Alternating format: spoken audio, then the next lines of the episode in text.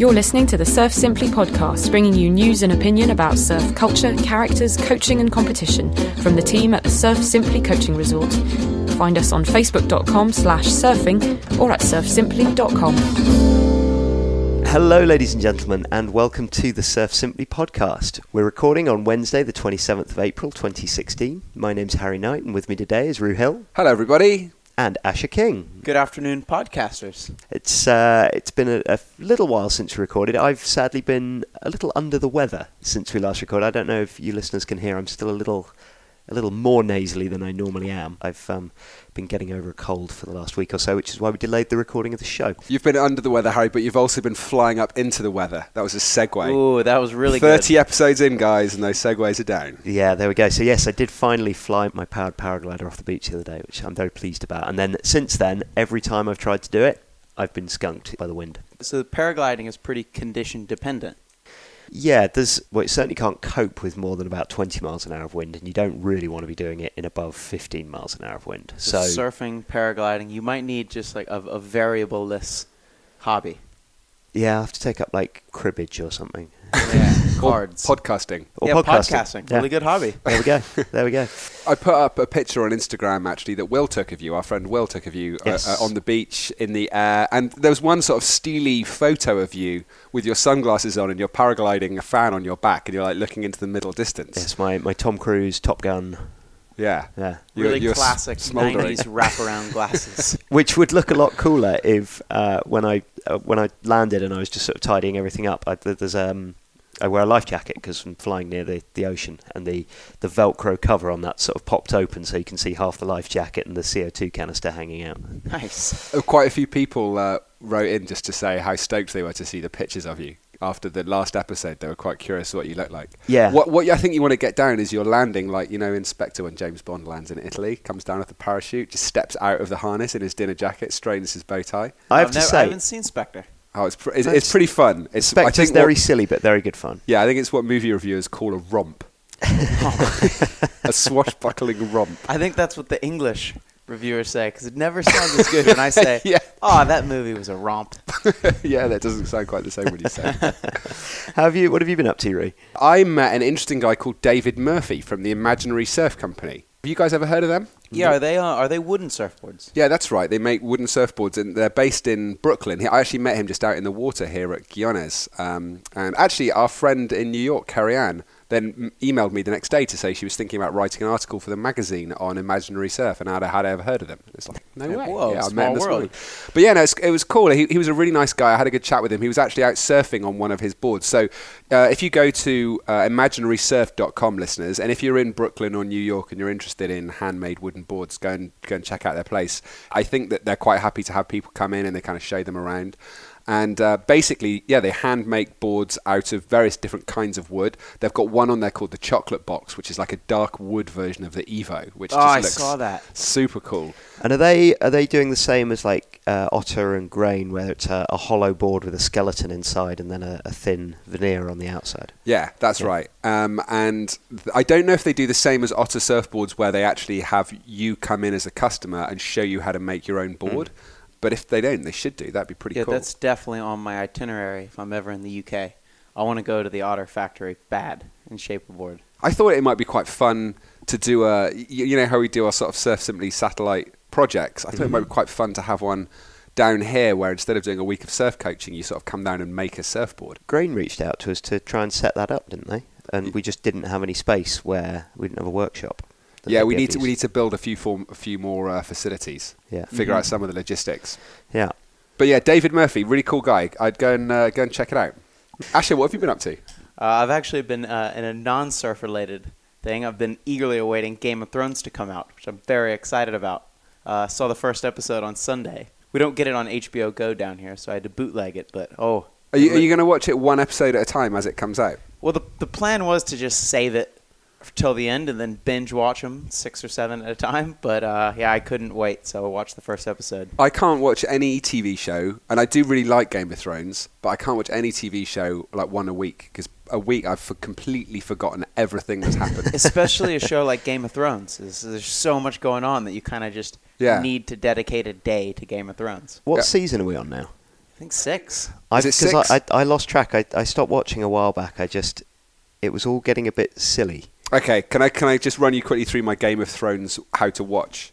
Is this along the lines of your how to watch a surf contest? Is there there there is a methodology here? Yeah, there is a methodology. I see. Okay, so what you want to do with Game of Thrones is you wait until the new season comes out, Mm-hmm. and then you rewatch the previous season, you know, week by week as the new season comes out, right? Mm-hmm. And you don't forget what's happening because this is the second time you've seen it, and you've forgotten most of it from last year, but you remember little bits. And by the time you get to the end of season, whatever the previous season was, you're ready to then binge watch the whole of the new season, which is now out in its full glory. All right, I'm going to present a very nerdy question. If you were searching for waves in the Game of Thrones kingdoms, where do you think that you would find the best waves? Is it? It's Westeros and uh, what's the other on the other side? But it's the narrow sea that separates them. Narrow sea is not going to have any fetch at all. Yeah, yeah. So King's you're going to want to you're getting no waves. you're going to want to go round to the southern end, or Casterly Rock, well, yeah, the and very exposed. uh, whenever they showed is it Pike that's up in the north, the the, the island people, Yeah, the Yeah, Iron Pike. Islands. the Iron Islands. That's it. That always looked like it was pretty pretty rugged and rocky. So. I imagine that's where like the Malloys would be heading up, maybe just spending a night at. Uh, Yeah. uh, where, where does Sean? Where's Sean Bean's base? What's it called?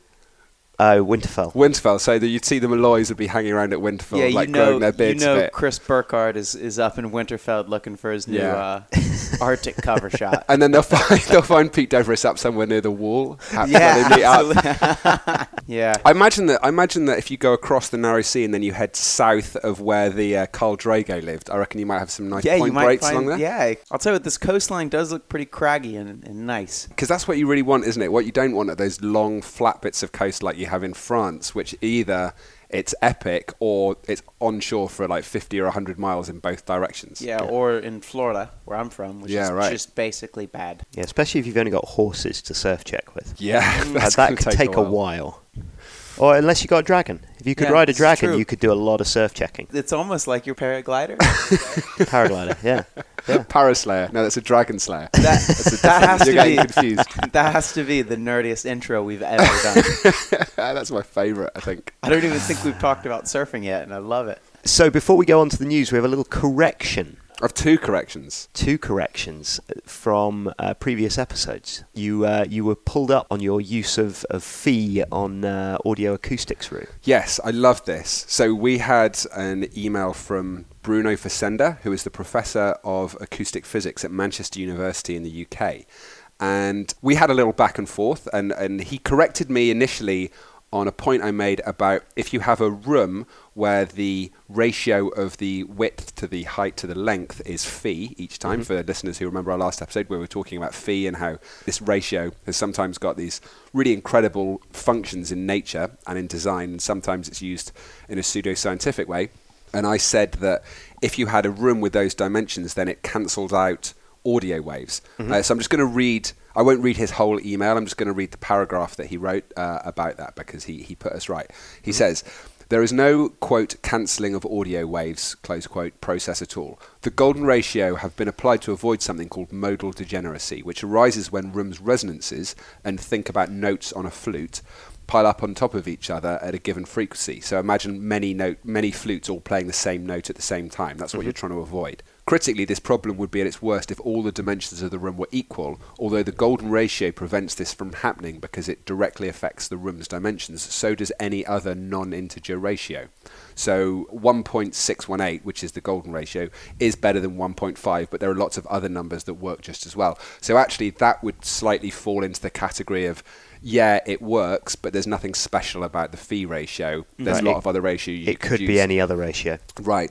On that subject, we were, I was chatting with uh, Brian from Firewire, who uh, is a listener of the show. Hey, Brian, uh, who is gonna we're gonna try and track down DT and have a chat with Daniel Thomson uh, about Really the Tomo forward to surfboards. But he's a little bit in the wind at the moment. I'm sure we'll get him on the show eventually.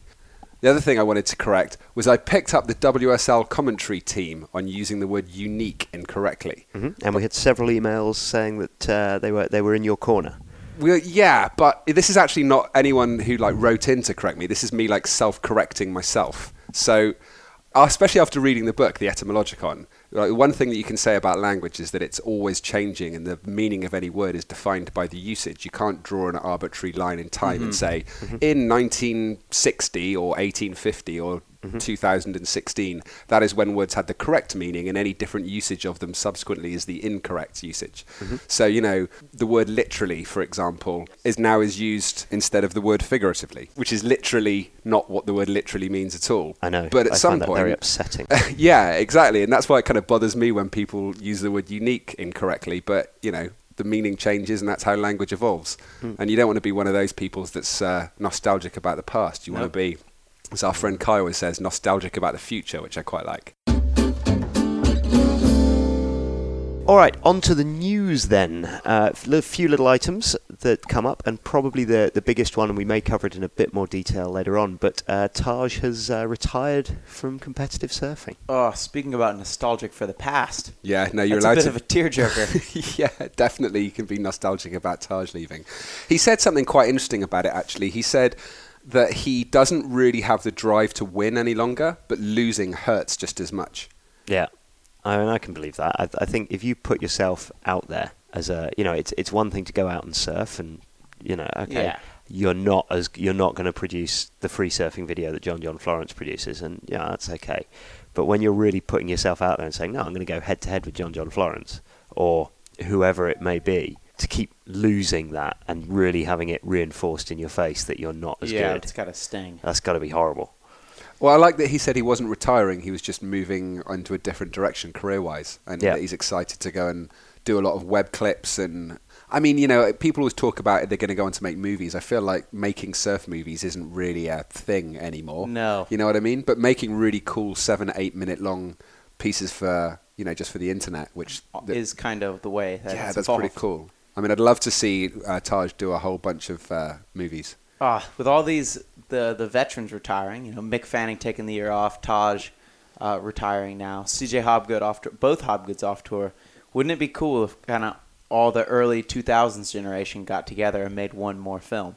Uh, just a, what would you think? A classic Mentawais trip. Yeah, classic Mentawais trip. What, like the one that Surfer Magazine did last year, where they got the Momentum generation and took them to Kandui.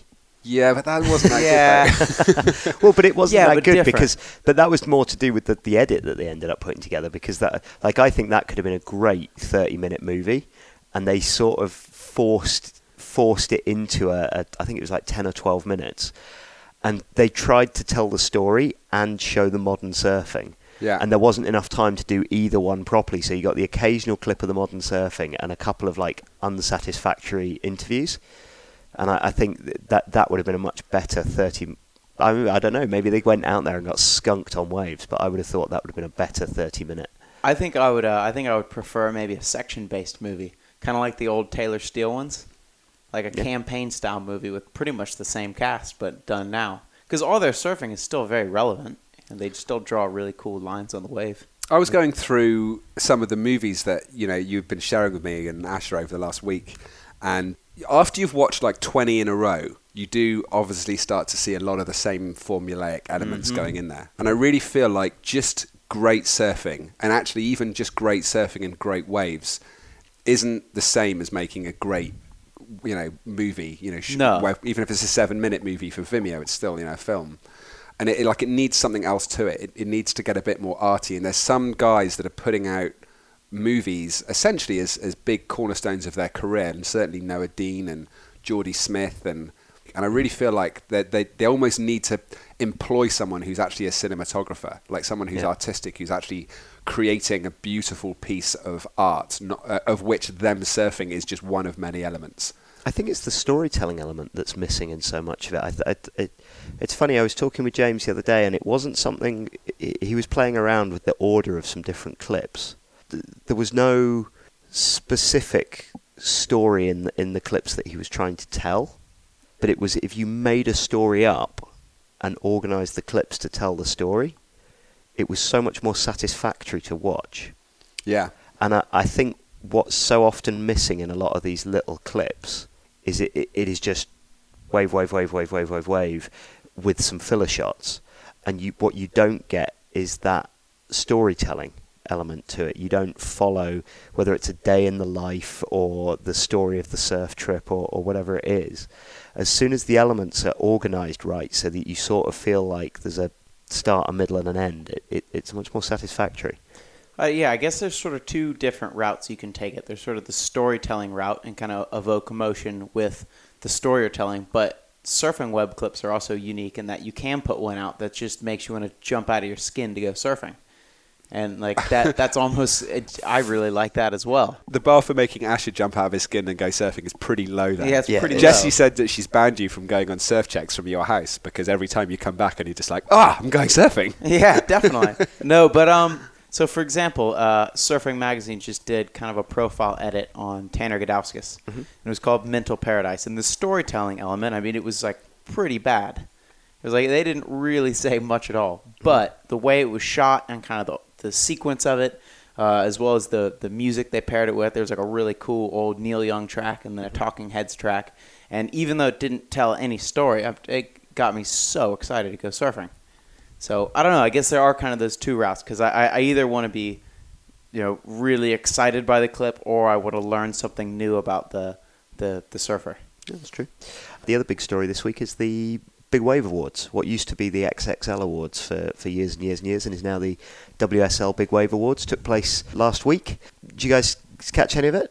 So Shane Dorian's wave is does not need any narrative story. It doesn't need any music. Nope. It doesn't need any build up. All No. you just need is to watch that. What is it? Eight or nine seconds of Shane Dorian paddling into that enormous paddling, not towing into that enormous wave at Jaws, then getting completely barreled with a barrel that I would be pretty happy with if it was in like a head high wave. Yeah. Oh yeah, And yeah, and then he came out, and I don't think he claims it. Does he claim it? I don't think so. Maybe he just gets an eyelash out of his eye. I'm not sure. But like, what an incredible human being, and I really love that he got his Mhm. annual all-round performer award. He got as well, which I think is fantastic. Yeah, Shane Dorian. That's another uh, surfer in in their advanced years that I would love another Shane Dorian section. Yeah, that would be Good great. edit. I'd love to see. I'd love to see a movie with Shane Dorian, C.J. Hobgood, Mick Fanning, Taj Burrow, Maybe Kelly Slater. I don't know. maybe Kelly Slater in there. Only if he sorts his boards out. Yeah. I don't feel like those boards are working for him. No. No, we'll do I. save that for uh, for a little bit later. But yeah, those boards do not look too hot. But yeah, so the the Big Wave Awards. The voting's done between a, a panel of judges for some of them. Like the, the the biggest wave is done by a panel of judges that that Mhm. work out how big the wave is. But then there's a whole load where you can just vote on them. With a piece of string and a ruler. A piece of string and a ruler, yeah.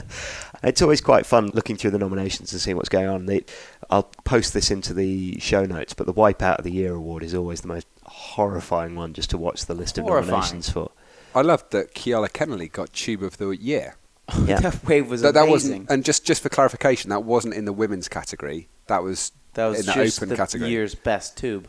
And it, I mean, that thing, they talk about being able to drive a bus through a barrel. I think you could get, the, the thing's so square, you could get like three buses side by side through that barrel. Uh, it's just absolutely, absolutely amazing. Even now, I think this there's the, this general sort of acceptance that you know men just charge harder, they ride bigger waves, and someone like Keala Kennelly, I think, will be looked back on in generations to come as being one of the most influential women surfers of all time, more Oh, so yeah. than the world champions that have uh, come and gone while she's been doing her big wave thing. yeah.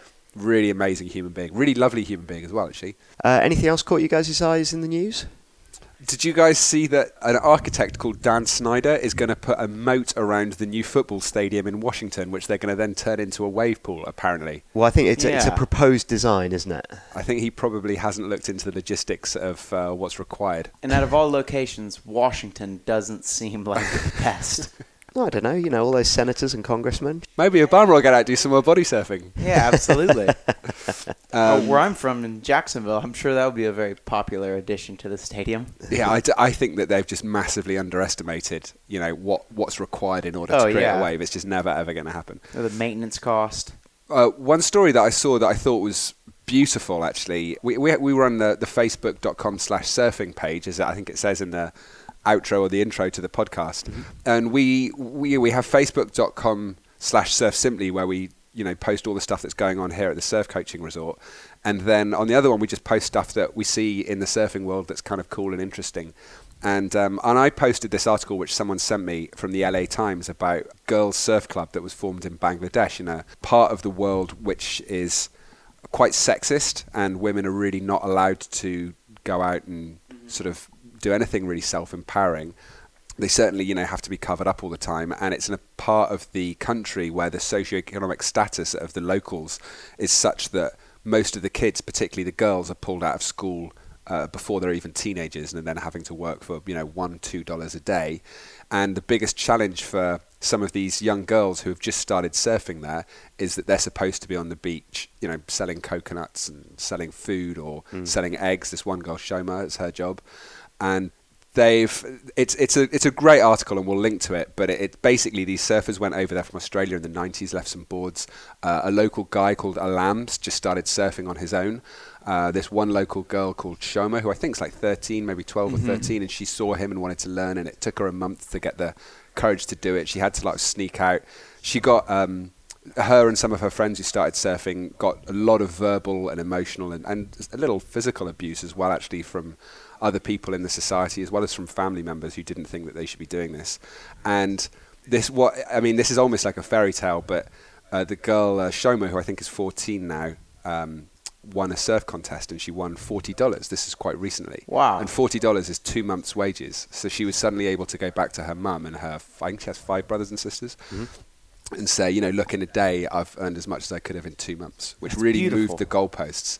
And yeah. uh, anyway, the story that was written by a guy called Shashank Bengali, who writes for the LA Times and went over to uh, to meet the uh, the girl and the guy who started the club is just really, really beautiful. I, when I got to the end of it, I actually had a little lump in my throat. I mentioned the Facebook page before because I just shared this because I thought it was kind of cool. It ended up being the most liked and shared thing I think we've ever posted on social media. Wow. You can actually go in. Uh, the main obstacle to all of these girls surfing is that their parents don't want them to take the time off work. And like these are these are 12, 13 year old girls. Mm-hmm. And um, just to just to have a few hours off in the middle of the day where they can go and surf they, they need to have some money coming in. So a woman called Alison Joyce has started a, uh, started a crowdfunding project, which you can we'll link to in the show notes, and you can go and, and sponsor sponsor these families. And what, what they're trying to raise is fifty dollars a month mm-hmm. for the families, which is as much as the girls would bring in with a full day's work and allows them to take a few hours off and go and surf each day.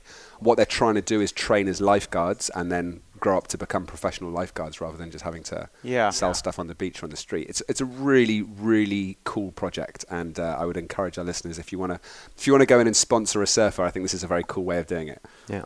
Other generally philanthropic and altruistic stuff going on in the world that leaves you feeling all warm and fuzzy is Cameron Brown, who's been running a project called My Wave Addiction, and uh, he, he's basically this uh, California surfer who believes quite strongly that in order to do good things in the world, you should have a lot of people doing small things rather mm-hmm. than a mm-hmm. lot of people sitting around waiting for the big people to do a few things. And uh, sometimes that's right, sometimes possibly it's not practical, but either way, he's doing some good stuff. He's got a bike to work week that he runs every year where he tries to get as many people as possible just to take some form of non CO2 emitting transport to work mm-hmm. and then to post a picture of it on social media and hashtag it bike to bike to work mm-hmm. and uh, and then he's he's got some big surf companies like Firewire to jump in and, and give uh, surfboards out to the, the best picture and the best entry you know and I think his idea I was I was chatting to him about it and his idea was to you know, obviously try and make people aware of the problem of CO2 emissions, but also just to try and make more people aware of uh, th- there's little things you can do and you don't mm-hmm. have to just shrug your shoulders and go, oh, the whole planet's totally fine. I don't know about you guys, but uh, taking non CO2 emitting means to work is, is quite pleasant. Like riding your bike to work is really nice. It's a good way to start the day. Yeah, it is. I say that. I don't. I drive my truck to work. yeah. I drive a motorcycle about three blocks to work. So the only other thing that uh, that kind of caught my eye in the news was that mentioned the past Lunada Bay in Los Angeles and the fairly rampant localism that goes on there. Um, quite violent and unpleasant localism that goes on there, and it seems that people are starting to take it a little bit more seriously, and somebody is trying to push through a class action lawsuit against yeah. all the guys, and they've all been served uh, court summons. So uh, I think we'll, we'll maybe try and cover that in a little more detail uh, later on. Lunada Bay is just not the kind of place you'd think that there'd be rampant localism of that level. I mean, the the property in Lunada Bay is like million dollar homes, beautiful coastal LA. Yeah, just to weird, have? I don't know. I, I, I'd love to know who these locals are. It, it is quite surprising as well because you tend not to think of, I don't know, higher, wealthier, I guess, socioeconomic groups as using violence as a way of getting things done. Mm-hmm. But, you know, they are here. Or it seems like they are. Yeah. Yeah. We had a big talk on the show, I think, if maybe about a year or so ago. We did a whole episode on localism. But I think it's such a fascinating topic, you know, because it kind of touches on psychology and politics and the movement of people, and it's just fascinating. Uh, maybe after the court case is done, we should take a look at it and do a bit of a deeper dive on it. Oh, I yeah, well, I, so. I suspect given some of the people that are being served papers, it may never actually make it to court, but it'll certainly be interesting to see how it all plays out. Finally, in the news, the ISA World Games, Surfing Games, is in Costa Rica this year. They're having it down at Playa Hermosa, which they describe as a beautiful, quiet beach town, which I slightly feel like that's someone who's not actually been there. yeah, well- that's a bit misleading. Now, see, this is the thing that I always say whenever anyone says, "Oh, Playa Hermosa," which Playa Hermosa? Because every single town in Costa Rica that is on a beach has, Has a, a Playa Playa Hermosa. Hermosa. I think there's quite a few in the States as well, isn't there? it's yeah. yeah. Well, they, they mean the one right down by Jaco. Actually, it's it's a, it's a nice nice place, Playa Hermosa, and they do have some really heavy, fun waves there. I mean, a lot of the time it's just a super heavy, heavy closeout barrel kind of shore dump wave. Ooh, Um, and I know how you like those. I do like them. So that's pretty fun. But yeah, they, I know it was, it was Jaco next door, which is sort of like the neighbouring town that's kind of adjoined on, uh, which is in Costa Rica is quite famously sort of a very built up uh, surf town with a big nightclub scene in it. And uh, not not a quiet little beach town, but it'll be a lot of fun. I, I might see if I can pop down and watch a little bit of it. It's always pretty cool watching those guys. Yeah. I, I thought actually just for our listeners, they might be a bit confused, wondering what the ISA is, because you know we always talk Yeah. about the WSL on the show, and I thought if I didn't know what the ISA was, I would Google it, you know, like you do. Yeah, So I googled course. the ISA, and I can tell you some of the things that it's not that immediately come up. It's not the International Society for Automation, nor is it the International Study Abroad Society or the International Society for Arboriculture. Arboriculture. I think that's trees. Hmm. Anyway, these are all things that came up before the International Surf Association. Individual Saving Accounts, Intelligent Sensing Anywhere, International Sociological Association, Industrial Supply Association, Integrated Systems Analysis, and of course, the Irish Sailing Association. anyway, somewhere down page. Are you page sure it's not the four, Irish Sailing Association? somewhere down, yeah, maybe they're holding it. Somewhere down page four of Google, you'll come across the ISA, which is the International Surfing Association, which uh, has actually been around, I think, a little longer than the ASP, which is, of course, the predecessor of the WSL, and, and it's sort of like uh, historically was competing with the ASP to be the world governing body. And if you read all of their literature, they will claim with absolute confidence that they are that they are the, the governing body. Um, but you know the WSL, you know, clearly holds a lot more contests and is held uh, in much higher regard among the professional uh, elite. You know, that's the that's the, what they want to win. But interesting, the ISA is the one that's recognised by the International Olympic Committee, Yeah. who I was reading this week have have now. I don't think they've confirmed that surfing's going to be in the 2020 Tokyo Games, but they've said it's going to be on the list. I'm not quite sure what the difference is. so every at, at each Olympics there is the option of bringing a couple of uh, what like one or two sports in not as an actual Olympic event but as a demonstration event. The idea being that you can show that look we can put this on and it is a contestable sport. And you know what are the viewing figures like? How many people want to get tickets to it? Is it worthwhile? So that the next time it rolls around which is uh, was you know the 2024 games which nobody knows where they are yet but those games surfing could then be on the list of here's a sport that we want to include because it did very well in the 2020 games you know everyone was excited to see it I think they do know where the 2024 is. I think it's in LA. oh is it Oh no, LA bid.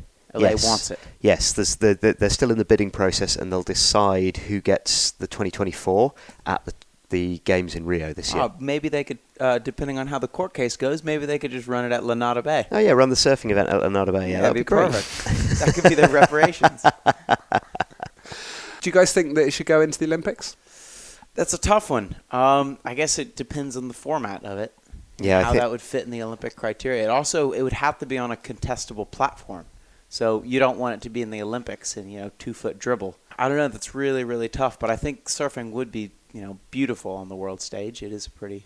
You know, I'm I'm pretty captivated by the competitive aspect of it. I think it will be very hard to bring surfing as it is right now, as a as a sport, into the Olympics without uh, a wave pool. The games in London in 2012, you know, where would they have held them? It's the middle of the summer in the UK. Well, it would. The best bet they would have had is is probably Fistral Beach down in Newquay, and it would have been ankle high slop.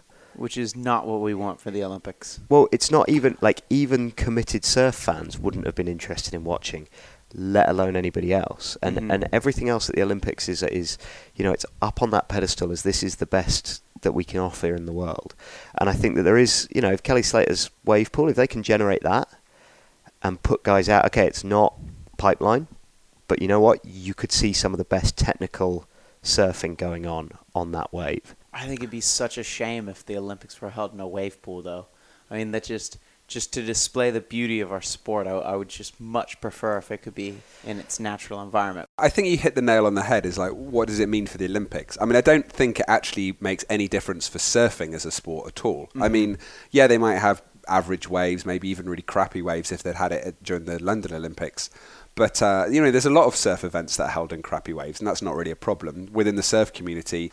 I think that who it'll be bad for is the Olympics. You know, because the Olympics is meant to be the best of everything, and it won't be the best of surfing. So I think it, it, it could it won't do any harm to surfing, but I think it might not be great for the Olympics brand. You're listening to the Surf Simply podcast. We should move on. We still haven't spoken about the big surfing event that we were all uh, glued to over the last couple of weeks, which was the Margaret River event in Australia. Pretty good event. The men's and the women's both competed. Never went over to the box, which is a little bit of a shame. Yeah. Never went anywhere, actually. The whole event was competed at, at the main break. They did have pretty amazing waves though. but they did have pretty good surf. So uh, I mean, some really good power surfing, some pretty sketchy turns over dry rocks on the end section. Sebastian Zietz beat Julian Wilson in the final of the men's, and Tyler Wright beat Courtney Conlogue in the final of the women's. So quite interesting that everyone who has won a contest so far this year has been working pretty closely with a coach. I don't know. I, I know quite a lot of the men and women are working with coaches, which wasn't the case a few years ago. I don't know how many of them aren't. I don't know if you guys know. I mean, you always hear about the coaches people are working with. But Yeah, then you don't hear about the people who aren't working with coaches. I think as well, it's that very narrow line as to how do you define a coach. You know, uh, Kelly Slater worked with Stephen Bell for Yeah, he's ages and with ages and ages, but years. but is was he his coach? He's Or quite adamant he- saying that he's not a coach. uh, we- we- Stephen Bell is very adamant to say he's not a coach, but if he's standing on the sidelines saying, "Oh, Kelly, see that That you know that that's been looking pretty good for the last," tw-" I mean, that's coaching. Yeah, that is coaching. So, Glenn Hall's been working with Matt Wilkinson and Tyler Wright, obviously, Mm-hmm. uh, both of who have won two events now.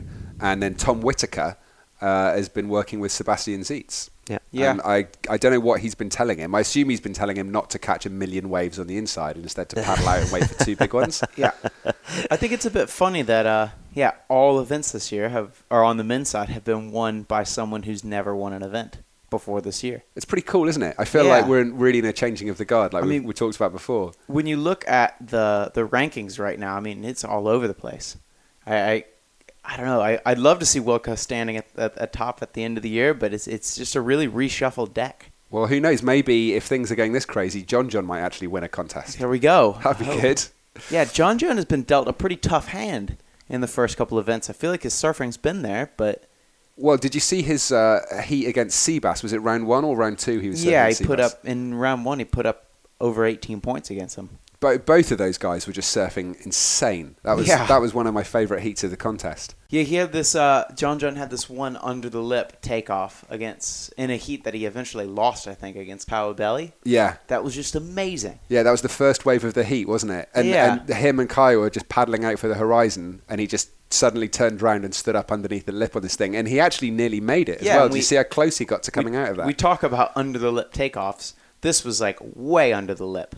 Like he was taking off far after the wave broke, which was pretty pretty impressive. One thing that we're talking about every day when we're coaching people is how people tend to have that reflex of like I'm paddling to catch a wave and then when I feel like the wave is really pushing me towards the beach I stand up and then I drop down it Mm-hmm. and you know we're always telling people to actually m- try and paddle down the wave a little bit more Mm-hmm. and and keep the nose of the board stuck to the water and if you if you just continue that to greater and greater extremes and steeper and bigger waves, you end up at a place where John John is, where you're able to do things like that. Mm-hmm. If you want, if you go, if you go to the Heat analyzer, listeners, I think was it I think it was uh, Round it was three. middle of the draw. Yeah, it was round three against Caio Ibelli. Uh-huh. How cool was, uh, even though Kelly Slater lost against Leonardo Fioravanti, oh, I'm so sorry if I got that wrong. It's a tough one. I, that was tough wrapping my mouth around it. Fioravanti. Uh, I, I love that first wave that he got. Do you remember when he did that like layback floater at the end where Yeah. his board got thrown about two feet in the air and he nearly landed it? It was like a layback floater to air. I mean, it was obviously like a bit of an accident, but it, if he'd stuck it, that would have been awesome. It looks so cool. Yeah, I Slater's Slater's got to get these surfboards figured out. And it's so painful to watch him. And Kelly's just every event is just looking like he's just slightly behind the eight ball. His boards don't look like they're working well. Do you think that it is? I mean, I agree with you basically, but do Mm. you think that it is his surfboards that are letting him down, or do you think that all of the negative commentary about Kelly Slater and the speculation about is it his boards, is it his headspace, you know, is it his age? You know, no one really dares to say that out loud, but you know, that's kind of the elephant in the room as well. Yeah. You know, do you think all of that really is just us looking at essentially a clump in the data and assigning to it a lot more meaning than it really has? I mean, he won at the Volcom Pipe Pro. You know, he's really not. He didn't finish last year badly. It still would have been a good year for a lot of people. He didn't finish last year badly, but I think Kelly, uh, the last couple of years, Kelly has done very well at Fiji, at Pipe, at Chopes. If it's if it's a big barrel and all he's got to do is throw himself over the ledge, find his feet, and hold on, he's awesome. His his timing and his understanding of those waves is better than anybody else's. But as soon as it goes to turns, I don't remember the last time Kelly did well in a contest.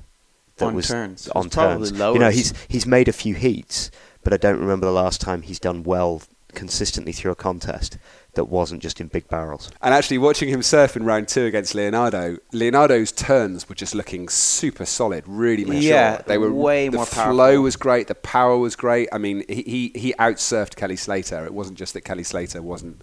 Wasn't surfing great, you know. Uh, Wiggolly Dantas was a real standout for me as well. I was enjoying watching him at Bells, kind of starting to look a little bit like a bit of an Occy. Yeah. and uh, he just kind of carried it up in. Uh, he carried it on surfing at, at, at Margaret River. I thought his surfing is looking great. He's Wiggolly Dantas is one of the guys that I was never that interested in watching him in a heat before, and now oh, he's so powerful. yeah, now I'll, I'll really enjoy sitting through all of his heats and postpone stuff, so I don't have to miss them. So last year at the Quiksilver Pro, or in, in France, uh, there was a really big choppy day before they ran the event, and it was, I mean, it was pretty solidly double overhead plus, and just super hard onshore wind. And I was just down on the beach checking the surf, and Wiggolly Dantas was the only guy out, and he was going mad out there, like huge, huge waves, and doing the craziest backside surfing I've ever seen. And since then, I am a fan. Uh, I thought it was really interesting what Ross Williams said during the during one of the blank bits where there was nothing happening, and he was talking about how at the moment the scoring system is such that uh, maneuver is either made or not made. Yeah. and he he felt that he thought that that was uh, it shouldn't just be a binary thing. Bit of a false dichotomy. a false dichotomy. And actually, you know, going back to the email we got from Bruno before about the audio ribs, he, we then had a bit of a back and forth, and he then brought up the uh, argument from antiquity and the appeal to nature fallacy. And I was Ah. like, we've started a surfing podcast where people write in specifically naming logical fallacies. This is pretty good. I was like, oh my god, I love our listeners so much, They- uh, and just listeners. I, I, I, I'm I'm into logical fallacies so much. I actually bought my poor, long-suffering, and very patient nine-year-old niece a poster of logical fallacies. Which she has up in her bathroom, I saw. Well, she when I had, yeah, she does other have it up in the bathroom. And every time I come over, she'll like bounce into the kitchen and she'll be like, Uncle Ru, Uncle Ru. And then she'll try and explain like the Texas sharpshooter fallacy to me. so I digress. Yeah, anyway, so Ross Williams made, the, made that really good point. And I think I hadn't really thought about it before, but honestly, Yeah. I, I think it's a really, really good point. I mean, maneuvers aren't made or not made. Some maneuvers are nowhere near being made, and some maneuvers are very nearly made, absolutely amazing. And then, you know, maybe just the whitewater runs out of power, but if it had been if the the power had been there, the surfer could have stood up. You know. That would actually be a really interesting way to score heats if they had more weight on a maneuver that was almost made because it would promote more aggressive surfing. Yeah, you know? An in section where nothing's worse than watching someone lightly bank it off the in section, and it would be so much more exciting to see him just throw like a big rotator, almost make it, and yeah, I feel like there must already be some variation in there because I mean, look at Carissa's ten from uh, Honolua Bay last year, where she fell. You know, she went for a layback in the on the end section and she fell, but she still got. They still gave her the ten. I think that would be sort of under the umbrella of she scored the 10 before she did that maneuver. Well, Well, but- like that was off the first. Well, but a ten is meant to be like you cannot surf a wave any better. I've always had a bit of an issue with that. You know, when you see a surfer get like an amazing barrel at pipe, right? That's a 10 point wave, and everyone on the beach is happy it's a 10 point wave, is insane. And then they come out of the barrel, they kick out the wave, and everyone's happy with that being a 10. But what if the surfer, like, just rides the wave a bit further, tries to do a chop up just for fun, and falls off? Right now, if they'd landed the chop up, that would have been a 10. Like, logically, it can't be a 10 if they fell off. Yeah. I mean, I know I'm being really pedantic, but, you know, it just, it's always kind of niggled at me. If it's a Yeah. chop hop, would it be a ten if they landed it? yeah. no, but just in terms of the, the point I'm making, you know, is they're doing Yeah. something something meaningless that's not doesn't really have any significance, but nevertheless, it can't be perfect if they could have done it A little and- better. A little better, exactly. It bothers me. It bothers me, listeners. Speaking of end sections, like the rock at Margaret River is pretty gnarly. I mean, we had quite a few people hit it hard. Leonardo hit it, Kelly hit it, Sally Fitzgibbons hit it really hard last year, I think. Yeah. Or was it Courtney Conlogue? One of the Courtney one of the- Conlogue got washed over it Yeah, last that's year. right. Yeah. Yeah. I think the interesting thing I saw this year was a lot more people getting a lot closer to it this year than last year. Just flirting with the rock. Yeah, I can't remember. I was watching one of the rounds in the women's contest, um, and almost every single surfer. You know, I watched a couple of hours of the contest, and every single one of the girls was riding all the way to the end section and going for something. And then the camera pulls back, and there's all these rocks sort of sucking dry. Like, oh, d- holy cow! you know, it's funny because on some waves they are dangerous, like Chopu and Pipe. But part of what makes the wave dangerous is also what makes the wave really good. So it's kind of like a necessary evil. Yeah. You know what I mean? Mhm. I feel like that rock at the end of that wave doesn't really make the wave any better. No. And I feel like it's kind of like, it, yeah, it doesn't add to the surfing. It, it, yeah, okay, it slightly adds to the drama when we're watching it, but I mean, not really in a way that I think is very fair to the competitors. Yeah. It's, it's kind of like making, you know, uh, Olympic sprinters run the 100 meters, but then just putting like a load of uh, soap on the line just after the finish line and leaving a dishwasher with the door open. you know, it's not really contributing to their athletic No. performance. It's just a way of really hurting yourself quite badly in a very undistinguished way, pretty much when you cross the finish line. so I, I, I'm not. Yeah, I don't know. I think it's something that they just need to think about anyway. Yeah. Well, but what do you do? Yeah, Tell I don't people know. that they must kick out. Yeah, I don't know. I'm not sure that I know an answer. Yeah. I just feel like it's it's every time I see a surfer going for a maneuver on the end of that wave, I feel like I mean, I, I spent a few winters down there, and going right on that wave always I, I, that rock's always in your mind. You know, you're like one turn, two turns. Uh, yeah, I'm just going to kick out now. I mean, I never ever would like do a maneuver over the top of that rock, and not many people did that were much surfing much better than me. Just because what's the the risk to reward is ridiculous. you Yeah. But then when it's a contest, but when it's a contest, right, the risk to reward is there. So you know, Much you see these guys, these athletes who are amazing surfers, surfing all the way down the line, and you're basically saying, look, you've got to do this thing that's going to give you an extra like quarter or a half a point right over the rocks at the end, and maybe it's going to break your board or smash your fins, or you might just get unlucky and roll an ankle or a wrist. Hmm. I mean, that you know, no one's going to like kill themselves on that rock. It's going to be some stupid, annoying injury like a broken toe or a broken finger uh, that's just going to like really really be annoying and affect your performance for the next few contests. And I, I don't know. I just feel like it's it's putting them in a slightly unfair position. But I, I, I don't know what the answer is. I was about to say because sending them out to the box isn't going to be any safer. Yeah, but the box is, is shallow and heavy, but like There's you're getting big- this amazing barrel. It's you know what I mean. This is this is more like people surfing chopu and then crashing into a boat at the end. You know. All right, so all of that, uh, just a little roundup of the fantasy surfing uh, setup. Uh, Sweet Stylish Surfers, you won the men's event. Uh, Sub is still in the lead overall. And then we had a three way tie for the win at Margaret's in the women's. Scott Gledhall, uh, Justin, and Big Dog Wave Riders. Uh, you guys all tied for the lead, and Justin, you uh, are in the lead overall. The next event is in Rio next week uh, on May 10th. And Taj retiring means that we've now got a, another shake up. We've got yet more injury replacements coming in. More wild cards. More wildcards indeed. So that'll be interesting to see. Alrighty, uh, just a couple of quick listener emails.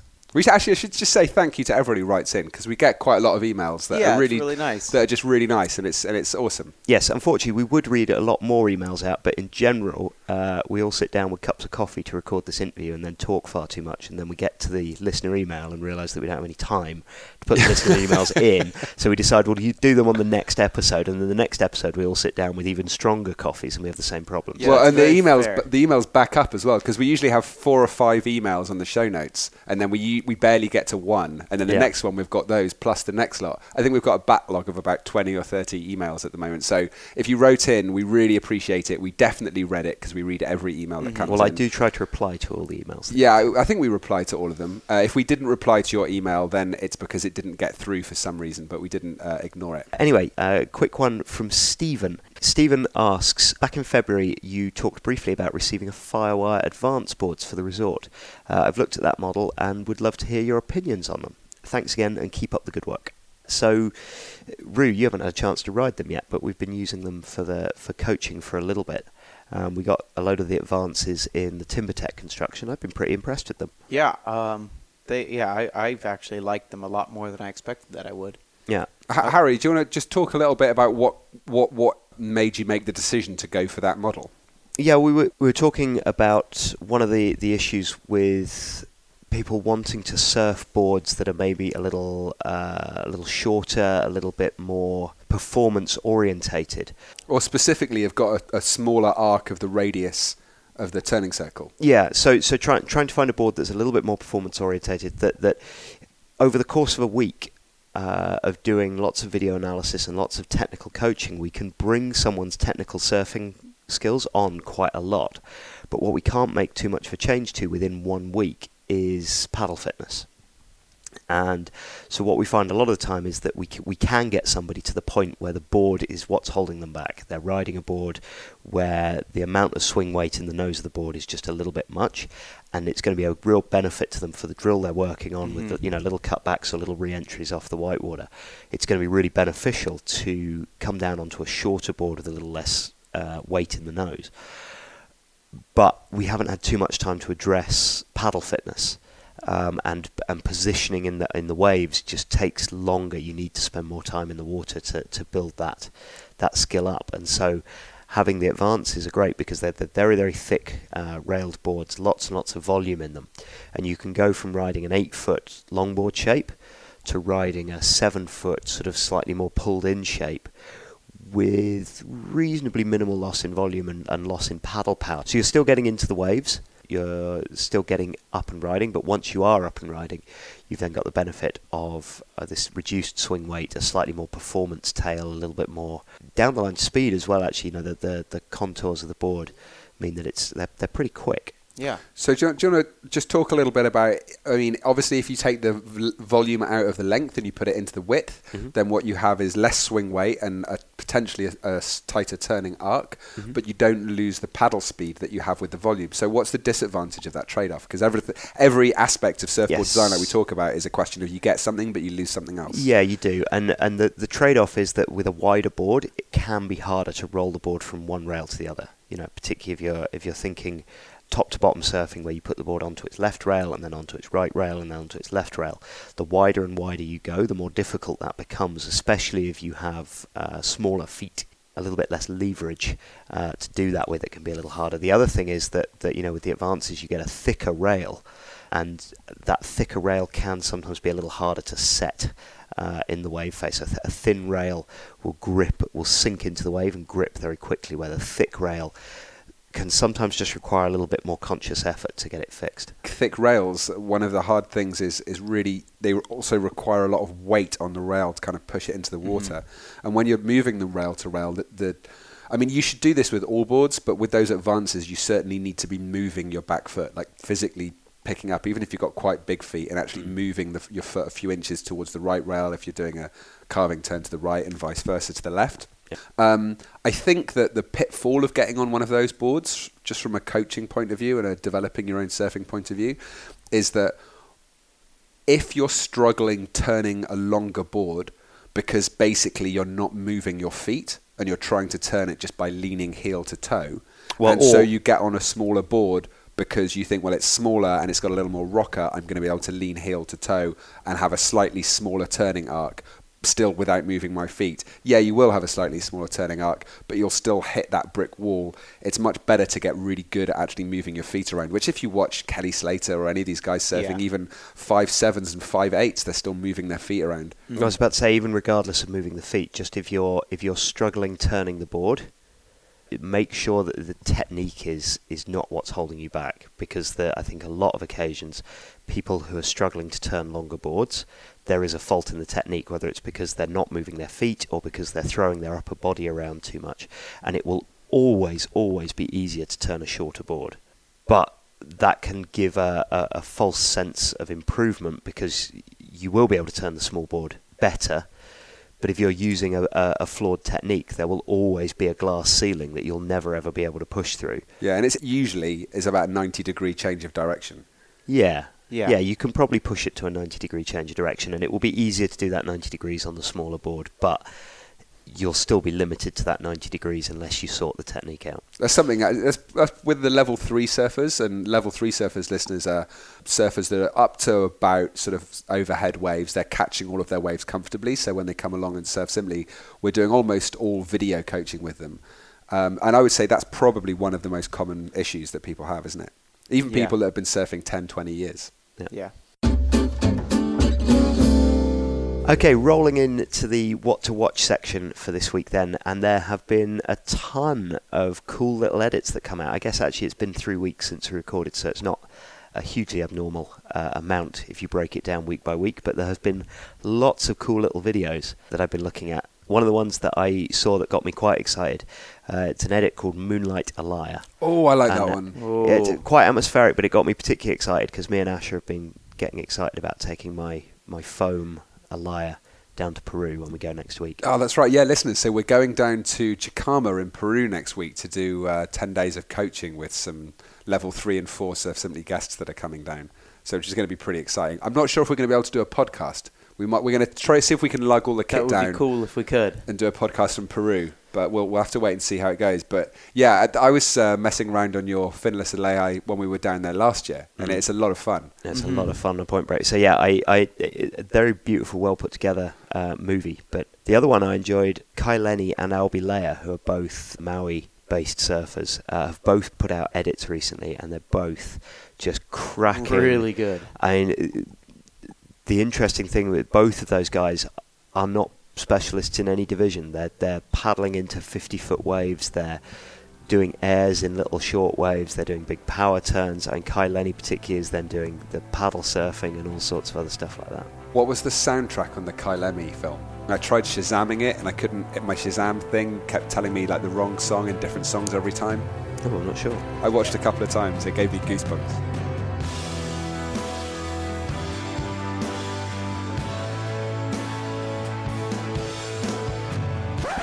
Okay, listeners, if anyone knows what that song is, you've got to write it and tell me because it's really annoying me and I'd really appreciate it. Uh, anything else catch you guys, guy?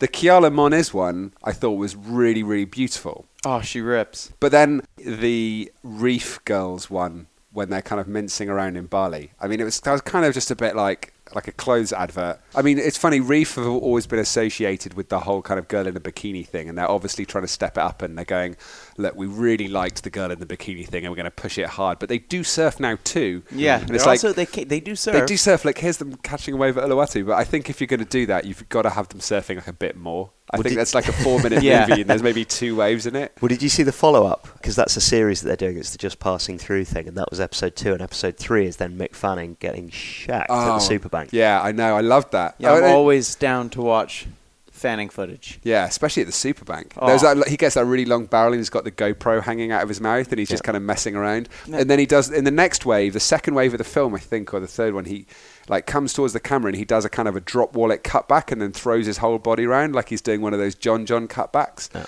And it's just like I hope that you know he looked like he was messing around and having fun. He didn't hope look like keeps contest going Mick. that. It was cool to see, yeah. As, as speaking about films with a narrative to them, the Namibia one Yeah. was awesome. Uh, what's it called? I think it's just called Skeleton Bay, isn't it? I think it's just called Skeleton Bay, but it, Mhm. It- it's, I think it's Aritz Aranburu, isn't he? Oh, it's- I think he's speaking Castilian Spanish as opposed to oh, Basque. But he wa- that was a really cool movie. That's the best movie about Skeleton Bay I've ever seen. Mm. And talking about movies that make you want to go surfing, that movie made me really want to go to Skeleton Bay a lot. I have a feeling that that wave is way more intimidating than it looks on video. I always go, oh yeah, I get so barreled there, but then it, I, I bet it's a heavy, heavy wave. If you watch the first wave in it, I, I don't know who it is surfing. Maybe it's Aritz, but he's kind of like not quite in the barrel. You know, he's riding Yeah. just ahead of the barrel. And you think, well, you know, if the, if he's not committing that much, trying to get deep inside it, and he's, you know, well, I don't think he is top, surfer. top 34 anymore, but He was. yeah. I mean, Yeah. yeah, that must that must be a lot harder than it looks. Um, I love the Deus clip as well. Uh, what what was that called? The new Deus clip they've just put out. Storm Winston. Storm It was all- Winston? All, the uh, all the surfing that took place at uh, Noosa Heads after the Storm Winston passed through uh, the east coast of Australia. Yeah, Well, that was beautiful cool film. surfing. And they they had a Cymande soundtrack. If you haven't ever heard Cymande, listeners, you have. Cymande are one of those funk bands that have been so massively sampled that every song you hear by them, you're like, oh, I know this song. But yeah, they, they pulled out an original Cymande 12 inch, and uh, I can't remember what the name of the track was, but that was over the top. They have some good soundtracks. The Yeah, last, Deus Deus knows their stuff when it comes to putting music to surfing. They had. Do you remember Harrison Roach put out that black and white one that we talked about a couple of episodes ago? Oh, so good. What was it called? I forget. Uh, salvaged. Salvaged. Because it was all salvaged footage. And the whole beginning couple of minutes was Fela Kuti, which is just awesome. yeah. Very cool. All right, ladies and gentlemen, that is all we have time for this week. I hope you've enjoyed the show, and I hope you'll join us next time, whether it be back here in Costa Rica or in the deepest, darkest Peru with our marmalade sandwiches. that was a very obscure Paddington Bear reference, wasn't it? I'm glad that you got it. Yeah, that went way over my head. I was like, oh, Carrie's kind of on one right now. Bye, listeners. Bye bye, guys. Bye. Take care. That was the Surf Simply podcast from the Surf Simply Coaching Resort in Costa Rica. For more about Surf Simply's video coaching courses for experienced surfers and technical coaching for entry level surfers, go to surfsimply.com.